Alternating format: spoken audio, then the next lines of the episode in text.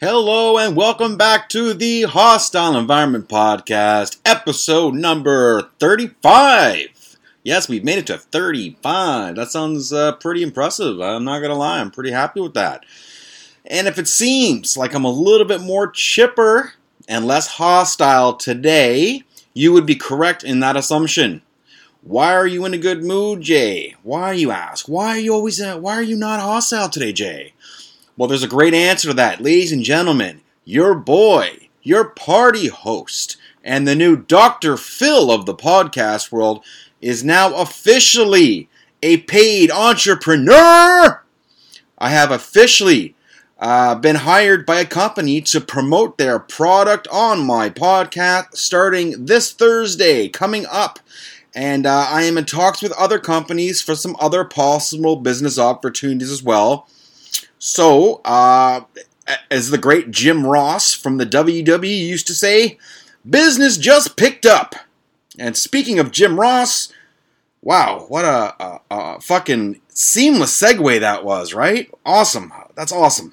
Anyways, 23 years ago today, June 28th, 1998, Mick Foley was tossed off of Hell in a Cell. The structure that was the pay-per-view took place in Pittsburgh. It was crazy. I remember personally, I was at a bar called Chick Chicks. They used to have all the wrestlings and the UFCs and all the pay-per-views and all that shit. They used to play it all there. They also had fantastic wings and they served alcohol to underage minors. So naturally, Derek and I were there fucking every Monday night watching Raw and at least one Sunday a month for pay-per-views, and probably one Saturday for the UFCs as well. So, I don't even know if that place is still open. It's at Victoria Park in Danforth. So it was a fucking really good bar. But, anyways, when I saw Mick Foley get thrown off the top of that cell, it had to be, I want to say 30 feet in the air, probably more, and he fell onto a table and almost slid under the metal guardrail structure that they had to prevent the fans from getting in. He almost slid directly under that and into the audience. It was crazy. I truly 1,000% thought I had just seen a man murdered on live television. I thought he was fucking dead.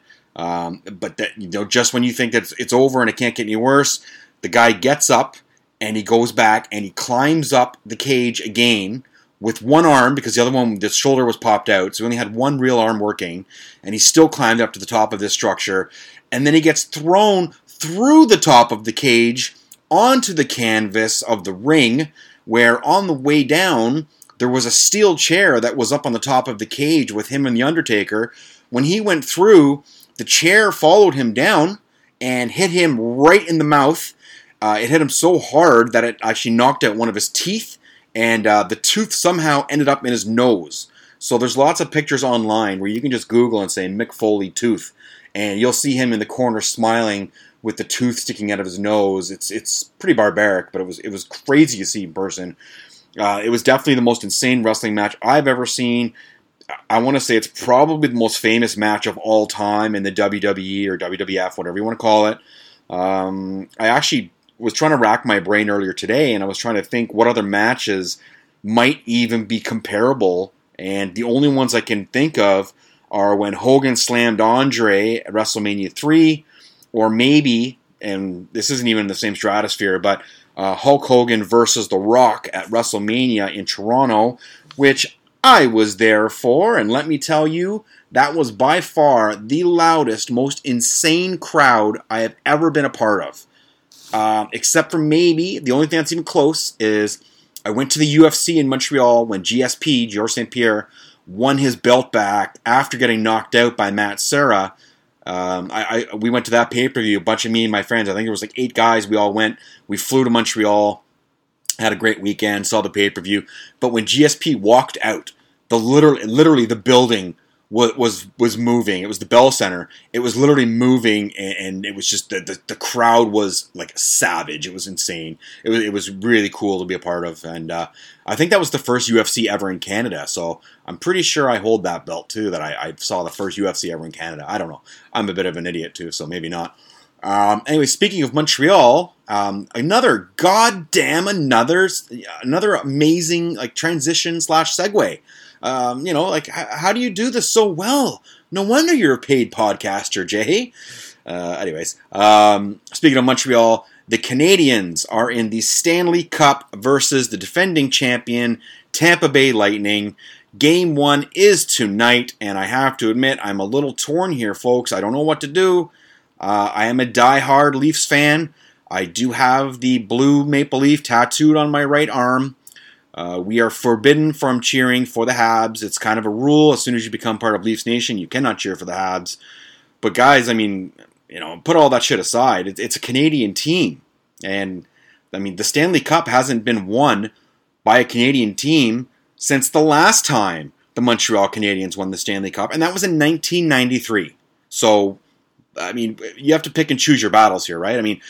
I don't want to cheer for the Habs. Absolutely not. I'm not a Hab guy. I hate the Habs. But Tampa Bay won it last year. And I am a true blood Canadian, 1000% caker. Hot dogs and craft dinner and Molson Canadian. That's me. I don't drink Canadian. It tastes like piss. But unfortunately, I have to make this announcement to anyone who's listening. And I know, Dad, I know you're part of this. I know you're listening. I'm officially switching my allegiances right now to the Montreal Canadiens.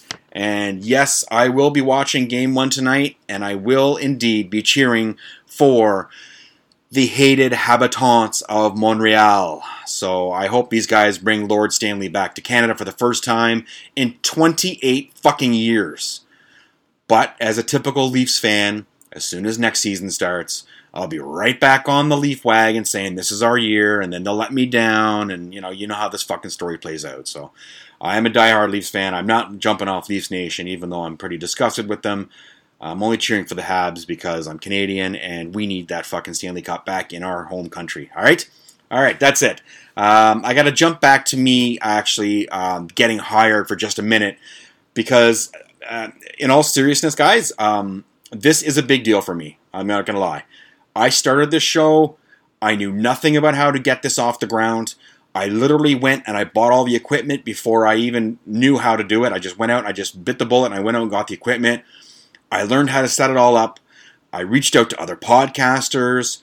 I went on YouTube to learn how to navigate the editing programs on how to edit your podcast. I've learned how to download the files from the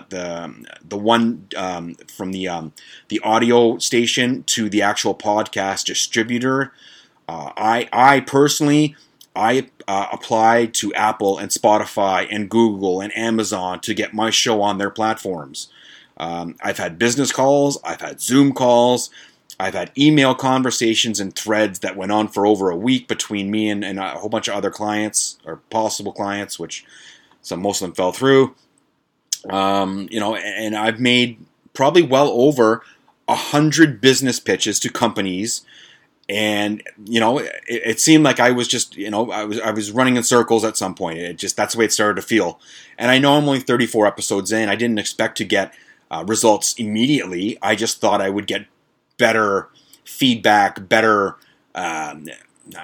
manners isn't the word I'm looking for, but a lot of these people, they really didn't have the respect to deal with me on a professional level when I was actually dealing with them on a professional level. So it started to break me down a little bit mentally, but you know what? I kept plugging away, and sure enough, I got my hit. So we're off to the races, and hopefully this is a sign of things to come. But I got to admit, when I woke up on Sunday morning before I had to get in the car and head to work, I opened up my emails, and the first thing I saw was this company saying, yes, we're going to hire you for their product or service. And it's a feeling that I can't even describe. It really is. It's so validating, to say the least. And I'm super proud of myself. And that being said, I also have to say that I'm very grateful for all of you guys, because without an audience, without the numbers that I have to present to a company saying, yes, I am new to the podcast game, and yes, I've only recorded 34 episodes, but I've already gotten over 2,500 downloads. It's very impressive, and it's because of you guys, and I want to thank you for that. Now, that being said as well, I am a man of my word, and I've said on more than one occasion that if I ever got hired and I started making money, that I'd take that money and I'd put it back into the show. And I'm a man of my word. So I have officially purchased the first Hostile Environment merchandise. I bought some stickers, and I bought some bumper stickers with my logo on them, and I will try and figure out creative ways to get them out to you guys as prizes and as thank yous and, you know, stuff like that. So stay tuned. I'm supposed to have my order delivered around July 7th. And trust me, I will be letting you know when I have those in my hand. I will even put them on social media when I get them. So there is that. Okay. We are going to get some fan questions answered today. We are going to introduce a new segment into the show that I don't actually have a name for yet, but I'm going to post the proposed titles that I've been throwing around or that I've come up with, and I'm going to post them on social media for you guys to actually vote on them, so you guys will actually decide what this new segment is called. And I will post those probably on Thursday, before Thursday's show, depending on how everything works out. So that is coming as well, so stay tuned for that. Oh, wait, Jay, you're so amazing. Where can we find you on social media to answer those questions? Oh, aren't you sweet? Well, you can find me on all major social media platforms, just like you can find my podcast on all major podcast platforms. So if you want to hear from me, if you want to find me, if you want to follow me, if you just want to be me, I understand, I get it. On Facebook, you can try and be me or find me or whatever the case is. I am Jay Cowell on Facebook. On Twitter, it's @podcast_hostile. On IG, it's host.enviro.pod. On TikTok, it is @the Hostile Environment Pod. And on Patreon, buy me a coffee. Give me $2. $2. That's all I'm going to say. Ask him, buy me a coffee, just so I can say I've got my first Patreon subscriber. It's $2 out of your life. Once you give me $2, who knows? Maybe someone will give me 50,000. Let's go with that. How about that? Anyways, when you get on Patreon, the link for my Patreon is on the link on all my social media platforms. So when you click on that link, it brings you to Apple, Spotify. It also brings you to Patreon, or you can just go to Patreon yourself. Either way, search for The Hostile Environment Podcast. My logo will pop up, and they will take your kind donation of $2 to show support for the show. And of course, if you want to email me and send me your dick pics, it is j.hostile.environment@gmail.com. That is where I get my fan questions for the most part, and that is where I interact with most of you guys on a more personal level. So there's that. All right, what we should do first is, should we get to fan questions or should we do the new segment? Let's go. You know what? Let's go fan questions, because I think they're a little bit more in depth. So let's just go there.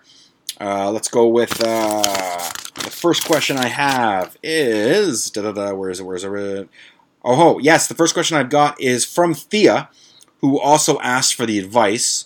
So hold on, Thea. Not a Dr. J is in the building, but hasn't sat down in his office just yet. So we'll get to that. Until then, Thea's questions is about corrections, as most of my questions as of late are. And she asks, you said in your End of Jay and Corrections episode that you only got personal protective equipment in 2016. What did you have before that, and how did you defend yourself? And before I answer that question, actually, Toronto Jamal, who's actually a huge fan, thank you, Jamal, for writing it again. We talk all the time. Toronto Jamal actually wrote in also and asked, if we didn't have handcuffs prior to 2016, how did we restrain the inmates? So I'm going to answer both of those questions in one shot because they kind of tie into each other. So here we go.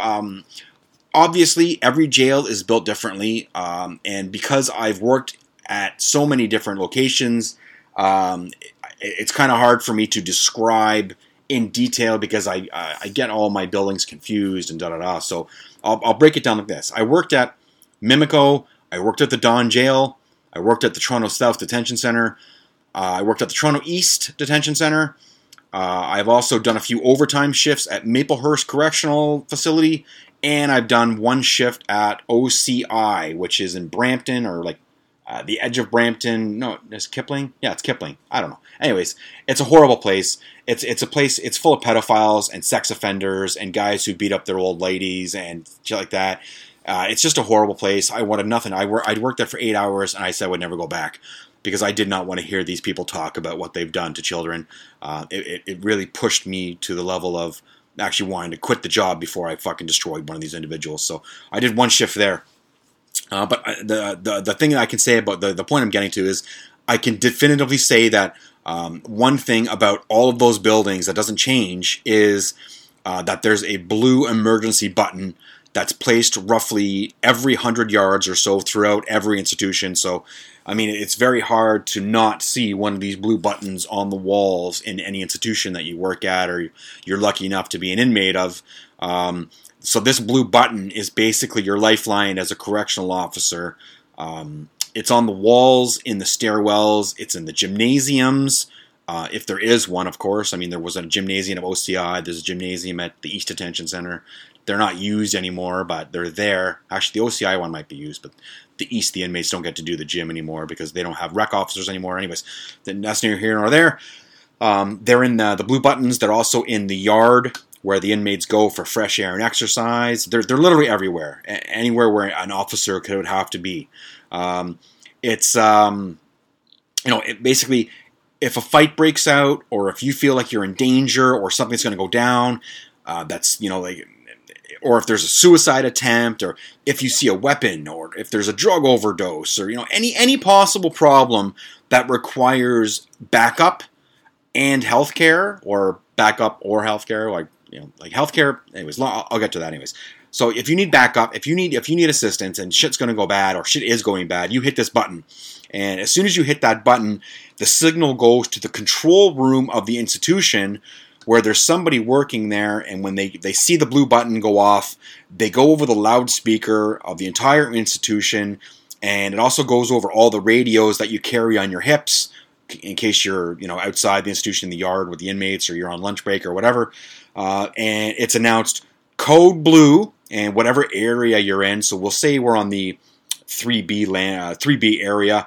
It'll say code blue 3B, code blue 3B, code blue 3B.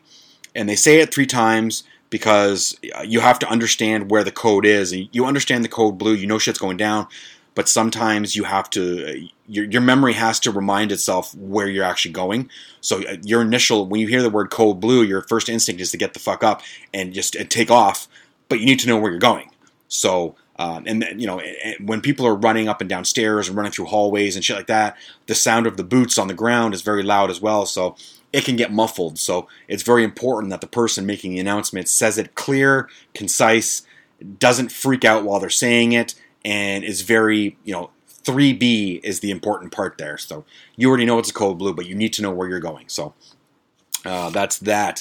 When you hear that announcement, so like I said, if you hear code blue 3B, it is your obligation and your duty to drop whatever the fuck you're doing. If you're on break, it doesn't matter, and you have to respond. So if you're working on a unit with a partner now, you guys have to choose between each other who actually goes to the code, because you can't abandon your unit for any reason, because then there's nobody watching the inmates. So it's for the inmate safety.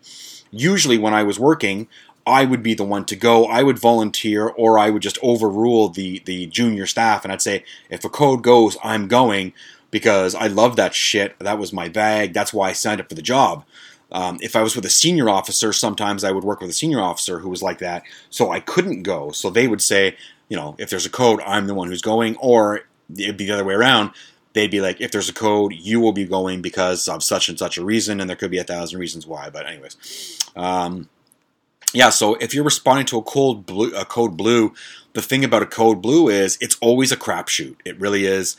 95 times out of 100, it's just a regular fist fight between two guys, or maybe 2-on-1, or maybe 2-on-2, or whatever.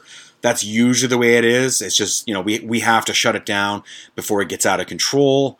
We go in and sometimes we have to physically break it up. Sometimes just your mere presence alone ends the squabble or whatever it is. But more times than not, you actually have to go and break the guys up because nobody wants to look like a pussy and stop swinging. So they want you to stop it for them. That way, it doesn't look like they quit. You're actually ending it for them, right?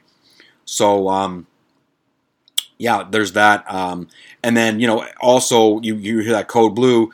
You may think you're walking into that, but there's been, times where I've walked in and there've been massive brawls going on. We're talking like 5-on-7, or sometimes it was like 9-on-5, or sometimes it's just like 8-on-8. Like I've seen some serious shit go down. I've also responded to a guy hanging in segregation, to a guy who killed himself. I responded to a guy whose head was cracked open and he was already dead, but he was dying and then he died on the floor. So you never really know what you're getting when you get to a code blue. So you have to get there no matter what, even if you just think it's a fight between one or two guys, you never know. So you have to go. And there's also another thing, when you have your handheld radio, you can actually call for a medical alert. You don't really call for code blues over the radio unless you can't get to a button. So you usually call for a medical alert over your radio, and if you do that, it's still an emergency, but you don't need 40 officers attending the scene and getting ready to throw down. So that just goes over the loudspeaker over the radio and says, like, medical alert 3B. So that could be anything from, like, a seizure or an allergic reaction, or maybe a guy's vomiting or uncontrollable. But, if a guy's laying in his bed stiff as a board, that's obviously a code blue because he's dead, so... That is not a medical emergency. That is a big, big emergency. So, medical emergency. It's both. It's everything. But anyways, you understand. And the one, if you were ever unlucky enough to hear a code blue all staff, that's the kicker. That's the big one. Now you've got problems. If you hear that, shit's gone bad. That literally means every single officer in the institution attends the area that was called over the loudspeaker. So it means right fucking now, get there. In 12 years, I only heard that once. It was at the Don Jail, and it was when we had a small riot going on that almost exploded into a powder keg and a full-scale riot with like possible hostages and all kinds of shit. It was a shit ton of stuff going on. There was like a massive amount of damage done to the institution. It was crazy. It was nuts. So that was the only time I actually heard code blue all staff. Thankfully, that never happens. Usually, I hear different things about what's going on nowadays, and I hear they're actually becoming more and more of a thing. So kind of glad that I'm not involved in that anymore. As for the weapons you asked, before 2016, when you responded to anything, the only real resource you had was the, $12 pair of leather gloves they actually provide you from the ministry.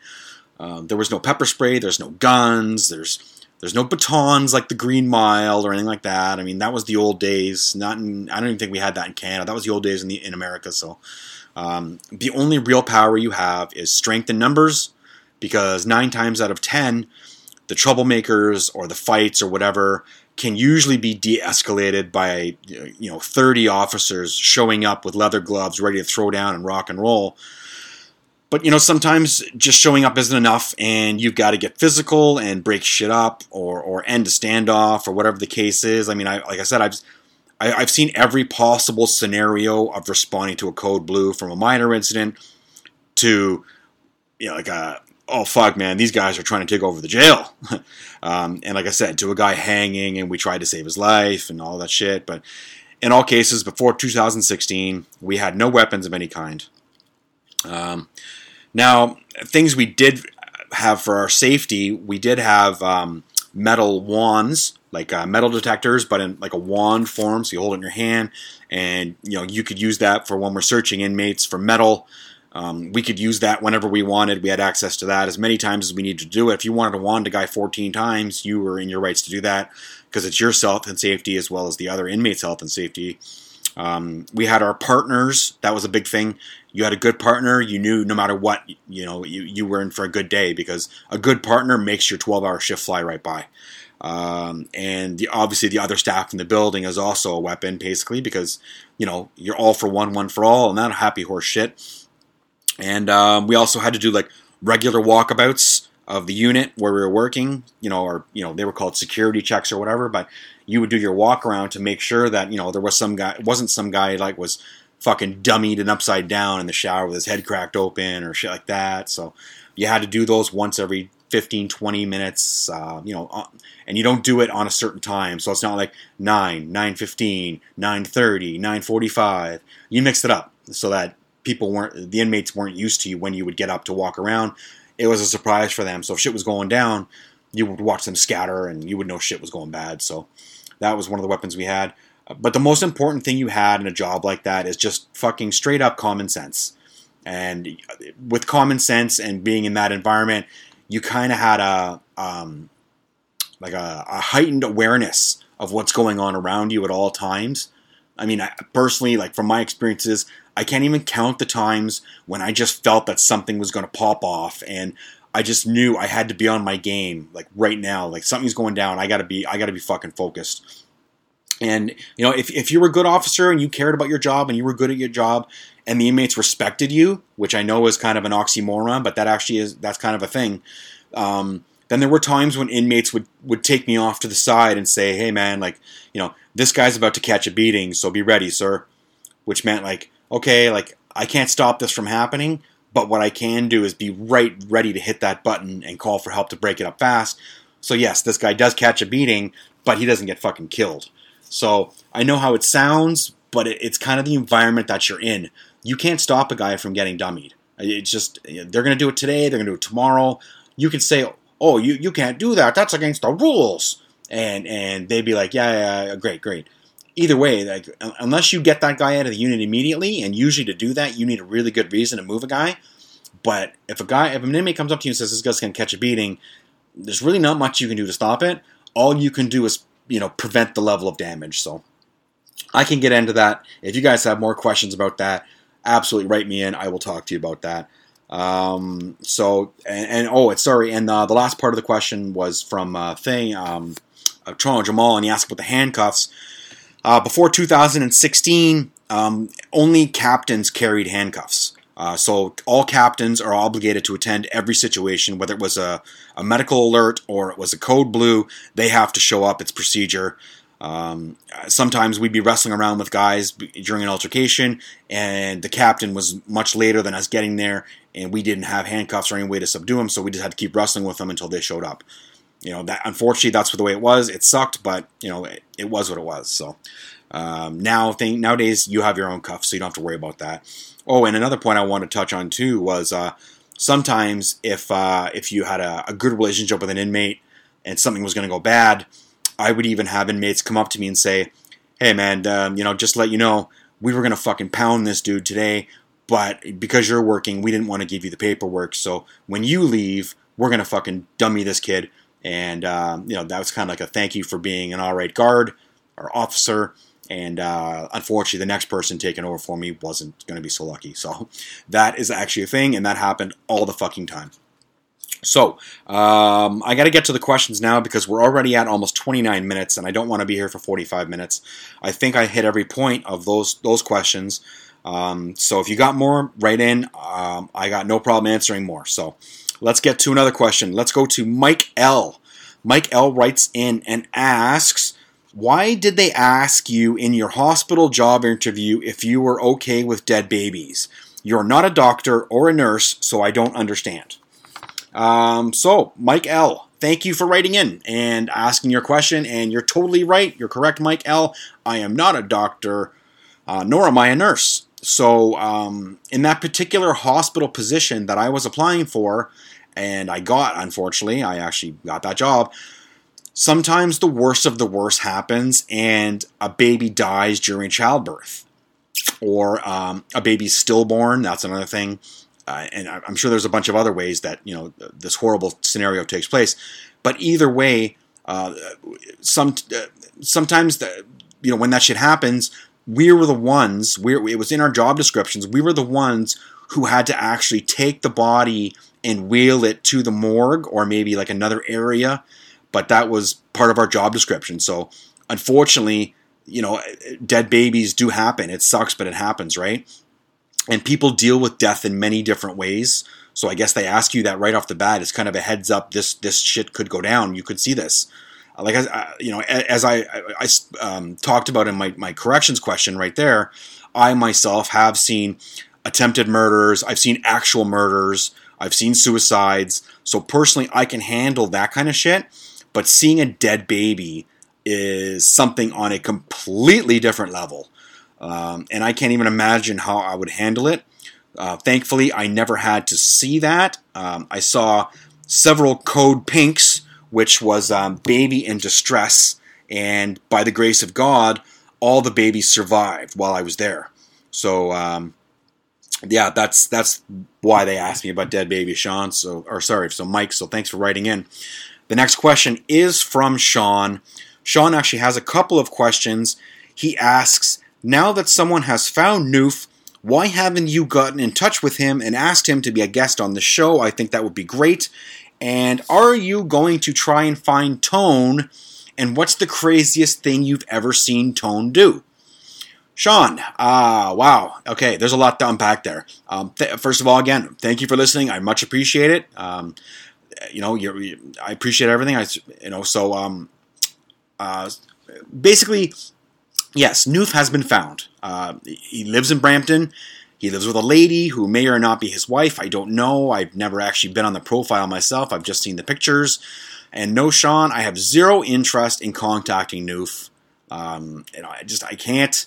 So, well, okay, okay. So that's actually a bit of a lie. I'd actually love to talk to Rob.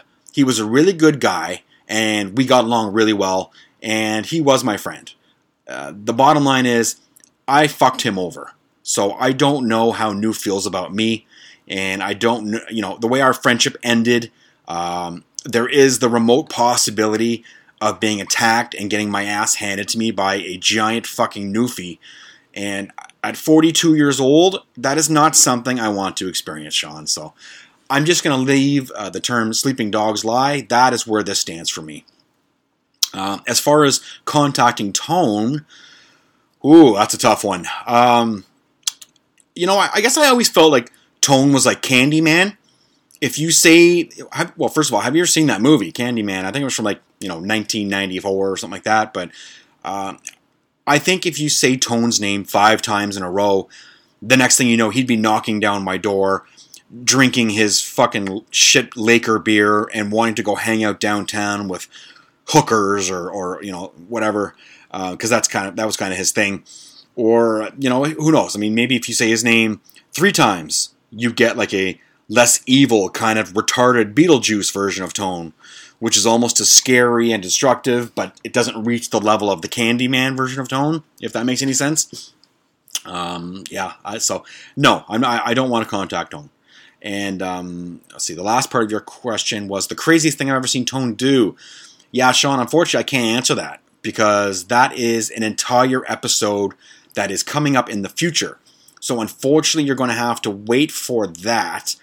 But because you had the time, you took the time to write in, and I appreciate what you do, I will give you this little blurb from Tone.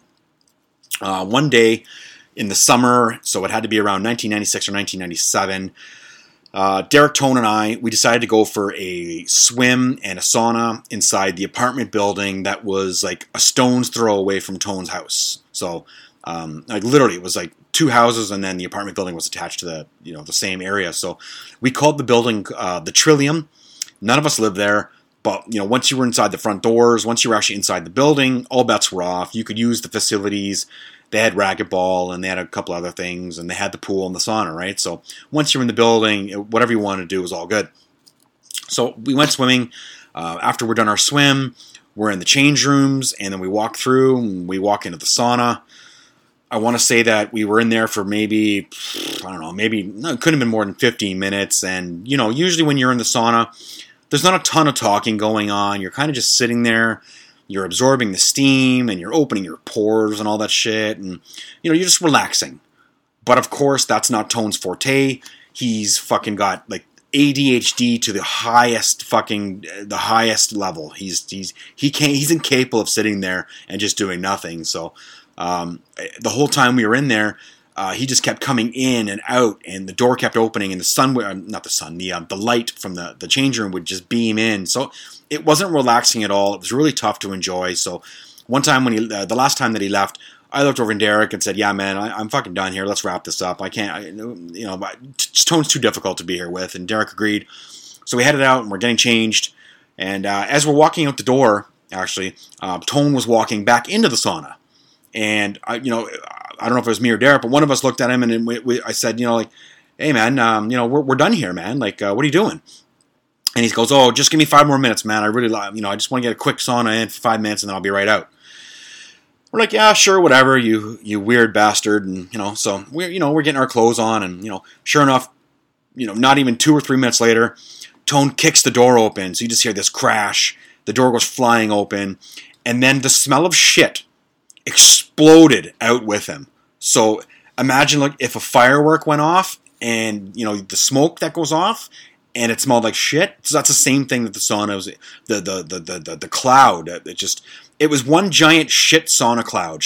Sauna shit cloud. Yeah, we'll go with that. It was one giant sauna shit cloud. So Derek and I are coughing like crazy because it's fucking disgusting. And I asked Tone, I go, "What the fuck did you do, man?"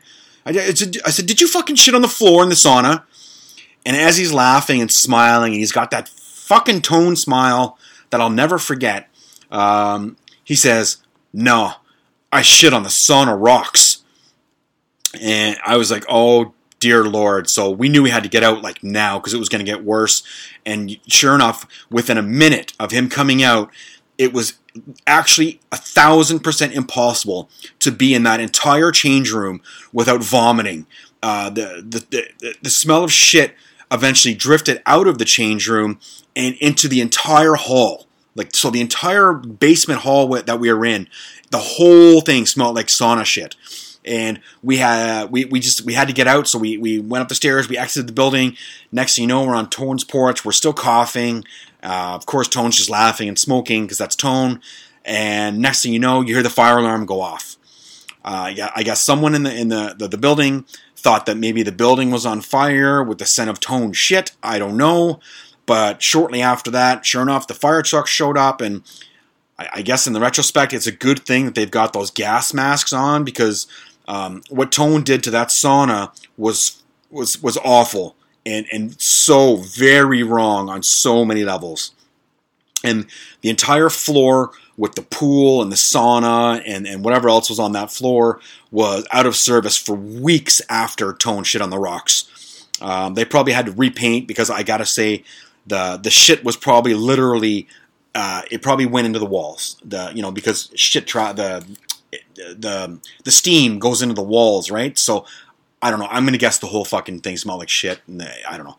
That's my thought, anyway. So, so there you go. I gave you a little Tone tale that you weren't expecting, and I can't give you the major Tone story because that's coming up. So, thank you again for writing in, everybody. I appreciate all your questions, but unfortunately, we don't have time for any more questions because the corrections questions got a little bit more in depth that I really counted on going. So, the questions I was gonna answer. I have to put to the side for either another day or another podcast or something. I don't know, but we have to get to the new segment that I'm going to call.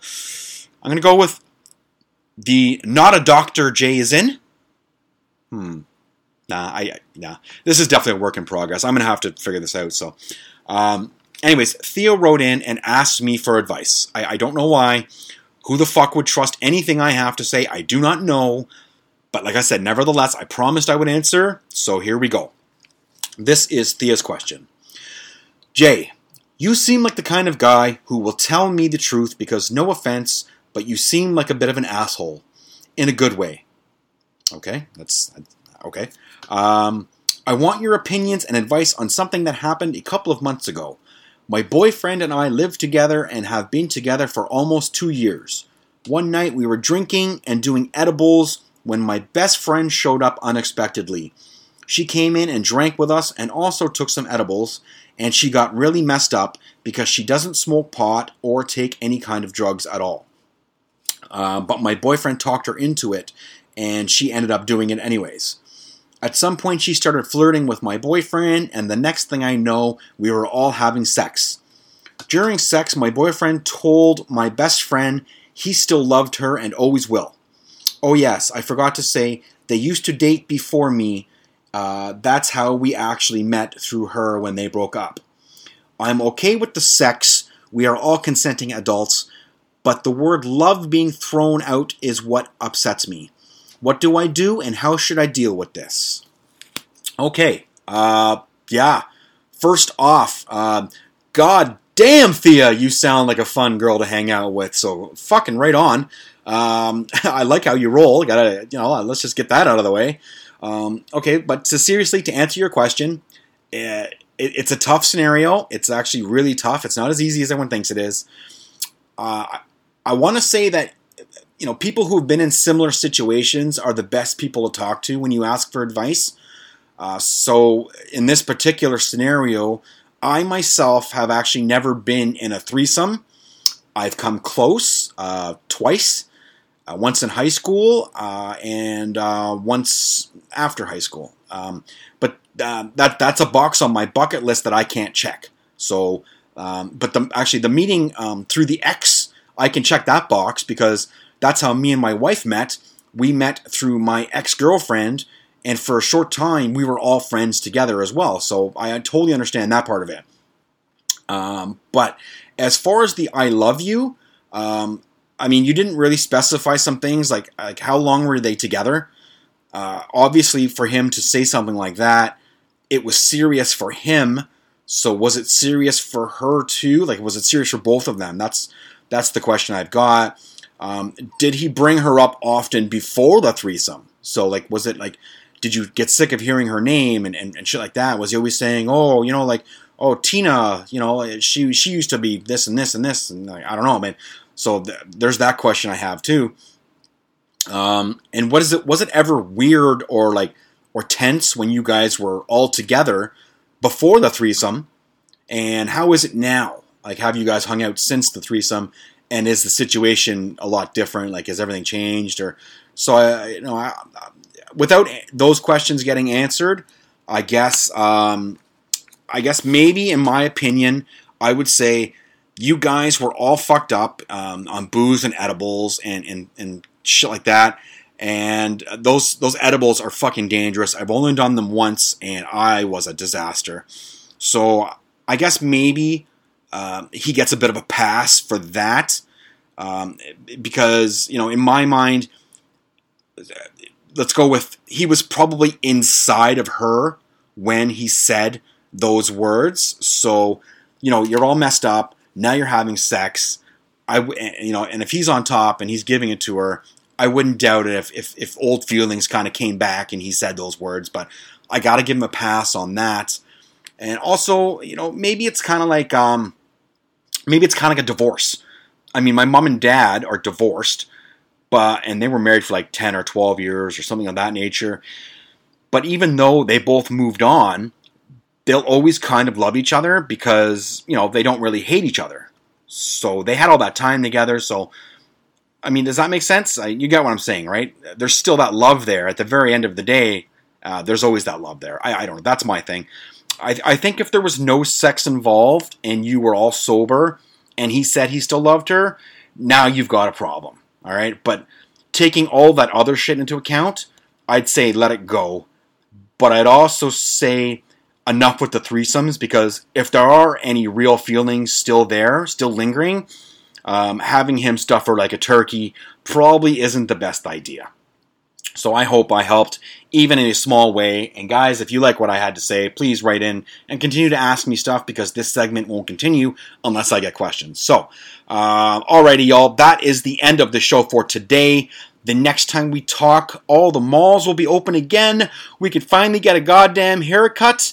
And hopefully there'll be no more lineups to get into the dollar store and Home Sense and all that shit, because things will go back to normal, even a little bit more normal than they are now.